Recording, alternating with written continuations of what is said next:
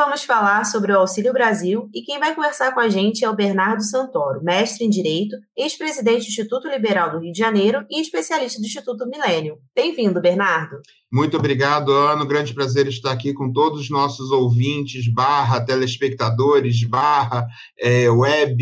viewers, sei lá, né? O importante é a gente estar aqui conversando com os nossos é, amigos que estão sempre aí frequentando uh, o espaço Instituto Milênio. Obrigada. Para começar, pode nos explicar quais as principais diferenças entre Bolsa Família e Auxílio Brasil?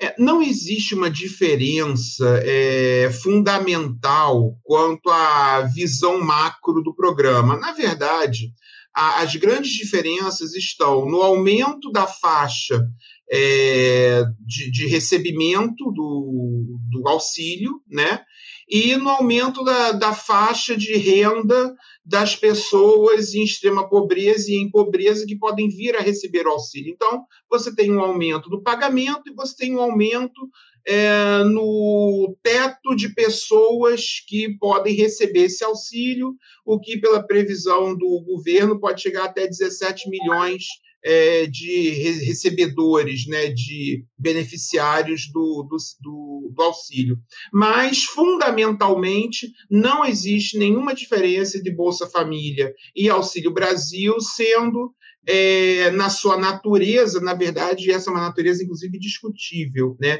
sendo, a princípio, um programa de natureza de redistribuição de renda, muito embora eu, eu particularmente, teça algumas críticas sobre isso e entenda que, ah, na minha visão, pode ser visto talvez não como um programa de redistribuição de renda, mas um programa de restituição tributária. Eu escrevi um artigo sobre isso há uns 10 anos, e a mudança de patamar de investimentos no Auxílio Brasil, até onde me consta, não mudou é, muito a natureza desse programa. E quem tem o direito de receber e como é feita a inscrição no programa?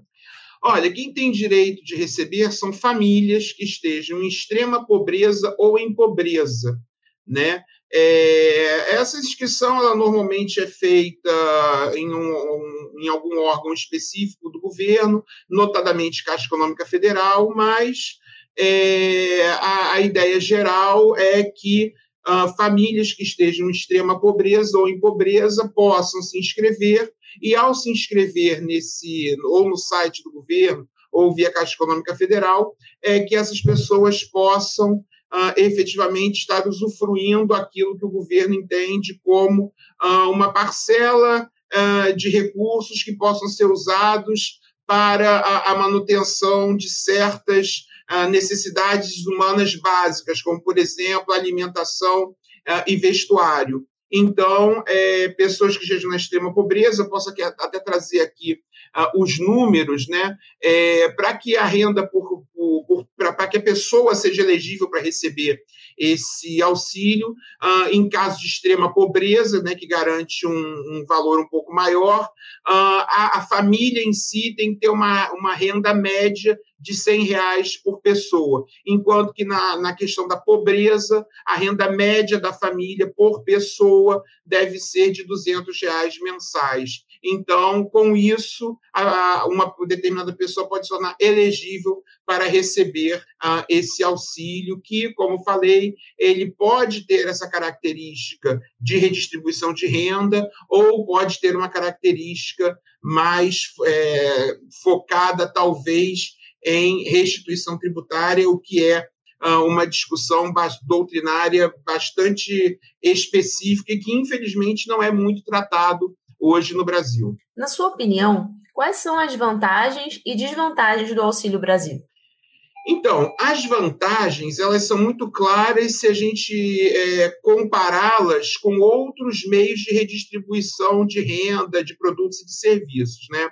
É, o Brasil, historicamente, uh, e a maioria dos países que buscaram fazer algum tipo de compensação social uh, para reduzir a, a pobreza, é, criaram grandes estruturas dentro do serviço público para distribuição de produtos e serviços. É, e isso normalmente gera incentivos muito perversos ao, ao se criar burocracia nesse campo. Vou dar um exemplo. Imagina se, ao invés de nós, é, ao invés de o governo ter criado um Bolsa Família é, e entregado dinheiro para que o pobre no mercado escolhesse o melhor serviço ou o melhor produto é, de acordo com seu direito e liberdade de escolha, o governo criasse, por exemplo, uma Alimentobras ou um Vestuário Braz, onde fosse criada toda uma burocracia, um cabide de emprego, com todo o desperdício estatal inerente à criação dessa burocracia para distribuição de alimentos ou para distribuição de vestuário. É, obviamente que se perderia muito dinheiro no processo. Quando nós pensamos é, em um programa de redistribuição de renda, em que você entrega o dinheiro para o pobre e o pobre usa o mercado e as estruturas de produção e distribuição que já existem no mercado, que tem alta taxa de eficiência e baixa taxa de desperdício, e, e esse pobre usa o dinheiro para a compra do alimento de acordo com a qualidade e quantidade que o pobre quer ou com tanto no que tange alimento quanto no que tange vestuário, obviamente que é, esse processo de redistribuição de riqueza fica muito mais eficiente, com muito menos gasto para o Estado e sem a criação dessa burocracia que eu já expliquei. Por outro lado, e aí eu vou então, já que eu falei um pouco sobre essa questão de é, redistribuição de riqueza contra é, restituição tributária, eu não posso ignorar o fato, e essa talvez seja a grande desvantagem é, desse sistema, porque ele é um sistema enganoso, no sentido em que é, ele dá ao pobre a entender ao pobre que, na verdade, o pobre está sendo é, ajudado pelo Estado, quando, na verdade, em regra, mesmo com a questão do, do Auxílio Brasil ou Bolsa Família, é o pobre que, na verdade, continua a bancar o Estado. É, um estudo do IPE de quase 10 anos ah, é, falou de maneira muito apropriada, né, através de um estudo técnico muito bem feito, que as pessoas que recebem menos de dois salários mínimos no Brasil, elas perdem quase 55% do que ganham é, em impostos que ela não vê, em impostos indiretos. Então, se a gente está falando aqui de uma família, por exemplo, que ganha um salário mínimo e ganha mil reais, essa família vai perder 550 reais em impostos que ela não vê para o Estado em geral. Óbvio que a maioria desses impostos indiretos não são impostos da União Federal, são impostos estaduais e municipais. Mas eu vou tratar nesse primeiro momento o Estado brasileiro como um todo uh, uníssono, ignorando um pouco as características federativas. Nesse caso específico, quando a gente fala que uma família que recebe até mil reais de renda, seja que renda for, bico, esmola, a gente está falando aqui de pobreza e extrema pobreza. É, se, ela, se, essa família ganhou mil reais, ela, na verdade, gastou 550 reais é, em impostos que ela não viu pagar, em impostos indiretos que normalmente incidem sobre o consumo dessa família pobre. E, no entanto, chega o governo e apresenta um programa de, de resgate social que entrega 400 reais por mês, que é o, é o dito teto do Auxílio Brasil hoje. Obviamente que, ainda assim, houve um gap desfavorável para o pobre, que, na verdade, perdeu, vamos dizer assim, nessa conta de padeiro, 150 reais para o governo, tendo ganho 400 de, de Auxílio Brasil. É, sendo que esses 400 reais que, vão, que, que são recebidos por essa, uh, isso no teto, né, de, por essa família, depois ela vai ser usada também em consumo. Então, em cima desses 400 reais, incidirão novos impostos indiretos e essa, essa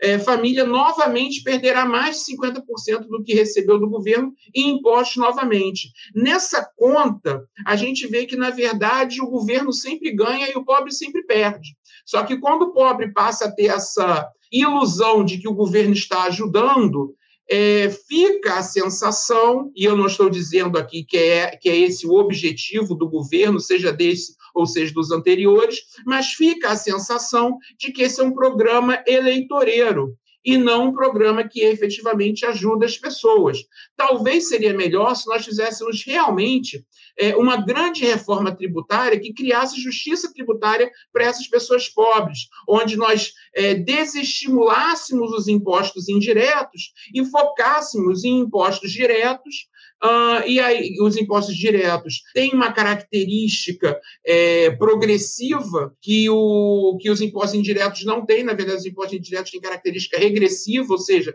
normalmente incidem proporcionalmente mais no pobre do que no rico, ao passo que o imposto direto incide mais sobre o rico do que, do que o pobre. E a gente fazendo uma reforma tributária real, nós conseguiríamos criar uma justiça, é, uma justiça tributária e um sistema onde o pobre talvez não precisasse tanto assim de um programa de auxílio é, como o Auxílio Brasil, como era o Bolsa Família. Então, a proposta que deve ser feita, antes mesmo do Auxílio Brasil, seria uma reforma tributária que desonerasse o pobre. Infelizmente, isso não foi feito, e aí, nesse caso, não nos resta outra alternativa para criar um pouquinho de justiça social que não seja o uso desse sistema de redistribuição de renda que tem cara de restituição tributária, para que o pobre consiga ter um acesso mínimo a vestuário, alimentação e outras necessidades básicas desse pobre. Esperamos que é, as, infelizmente já aconteceu antigamente e que, e que novamente nós não estejamos frente a frente a um programa que gera um resultado social de fato, mas também, e essa é a vantagem, mas também gera um, prejuízo, um prejuízo político à nação grande ao levar ao pobre a ideia de que uh, grupos políticos estão utilizando isso para fins de cooptação política. Isso nunca é bom para o Brasil. Com base nessa, até mesmo nessa sua resposta, a gente pode comentar né, que muitos especialistas afirmam que a maneira como o programa foi apresentado pode ter consequências prejudiciais, especialmente aos mais pobres. Você concorda e por quê? Eu, eu tendo a discordar da ideia geral de que um Auxílio Brasil prejudica o pobre. É, efetivamente, quando se há um programa de, de redistribuição de renda, ou no caso, como eu estou argumentando aqui, de restituição tributária, você pode, poderia vir a ter um cenário em que uh, o pobre se desestimulasse a entrar no mercado de trabalho. Só que não é essa a realidade do, dos, dos, programas de assistência social brasileiro. É, o, o, próprio Auxílio Brasil ele, ele garante uma restituição ou redistribuição, seja como for, mas, de qualquer forma, um prêmio para o, o, pobre de um teto de 400 reais. E aí nós sabemos que 400, com 400 reais no Brasil, é, as pessoas também não conseguem viver. Então, é, usar o argumento que eu li por aí que o Auxílio Brasil acabaria gerando um desincentivo à entrada no mercado de trabalho, eu acho uma falácia, eu acho um argumento muito forçado. Não é, por exemplo, como ocorre em países é, de forte característica uh, social-democrata, em que auxílios sociais podem chegar ao equivalente a 5, 6 mil reais por mês a de transferência de renda. Não é a realidade brasileira. Né? É, o pobre que recebe esse, esse, o antigo Bolsa Família atual Auxílio Brasil, ele vai continuar buscando melhorias porque esse recebimento de recursos ele não é suficiente para fazer frente às suas necessidades básicas, talvez o mínimo do mínimo, mas não o básico mesmo. Então ele vai, ele vai continuar tendo o incentivo de buscar o mercado de trabalho, uma melhoria para é, uma melhoria socioeconômica para si e para sua família. Então não vejo um problema é, de algum tipo de problema para os pobres. É, eu, eu entendo que a questão da inflação, que também é uma outra, um outro argumento que as pessoas, que, que os especialistas trazem, de que uh, esse auxílio vai trazer é, aumento de inflação, na verdade, não é o auxílio que traz uh, o aumento de inflação, é a deterioração fiscal. Se você consegue pagar esse auxílio através de medidas de corte e contingência fiscal em outras áreas, é, você não precisa fazer expansão monetária, você não precisa é, destruir o, a gestão pública para fazer esse pagamento. Talvez o problema seja que hoje ah, esse Auxílio Brasil esteja linkado politicamente a, ideia de, de aprovação de uma PEC dos precatórios, que efetivamente pode gerar uma flexibilização de teto de gastos, e aí sim você acaba gerando essa inflação não pelo auxílio em si, mas sim pelo fato dele estar sendo pago pela flexibilização do teto de gastos. Se ele não fosse pago pela flexibilização de teto de gastos, não haveria esse problema. Portanto, a minha posição em relação a isso é: uh, o auxílio não traz problemas de ordem social e econômica para os pobres. O problema, para mim, claro, envolvendo qualquer programa de redistribuição de renda ou restituição tributária no Brasil hoje, está mais vinculado à questão política e a uma eventual visão de que ah, esse auxílio só está sendo pago pelo governo atual e que lá, na, lá no futuro, se um outro governo entrar, não vai, não vai mais pagar, porque aí sim você gera um programa de compra de votos, que é o que ninguém no Brasil quer, e tenho certeza que nem mesmo esse, esse atual governo é, tem interesse em enxergar esse programa, em, em, que esse programa seja enxergado como um programa de, é, de compra de votos, e sim como um programa social destinado à melhoria dos, do, a melhoria mínima da, da, da, da, condição de vida dos pobres de, em, em pobreza e em extrema pobreza no Brasil hoje. E para a gente encerrar, quais seriam boas alternativas para solucionar o problema da fome no Brasil?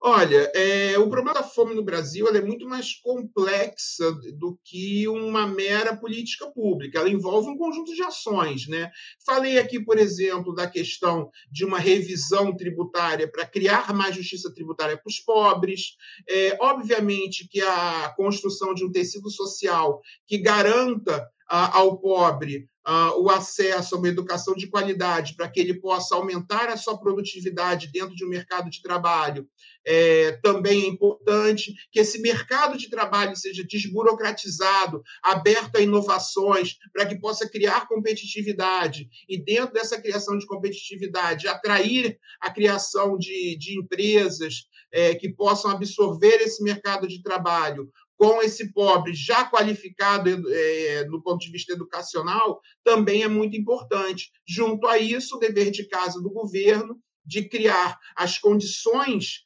é, fiscais necessárias para que o Brasil ah, se mantenha ou melhore a sua, a sua condição enquanto, ah, é, enquanto processo, né, enquanto é, é, enquanto país que tenha essa capacidade de atrair investimentos externos, principalmente num cenário em que o Brasil, historicamente, tem muito, muita dificuldade em produzir poupança interna, acaba se ficando muito, uh, acaba ficando muito subserviente ao, à poupança externa e ao investimento externo. Mas o Brasil precisa criar as condições para ficar atrativo para o mercado externo, coisa que não tem feito por conta da crise fiscal uh, que perdura desde 2013, pelo menos, uma crise fiscal grave que, assola o Brasil. Então, o Brasil precisa fazer, aí, enquanto, enquanto país, uh, um trabalho mínimo de dever de casa nas instituições públicas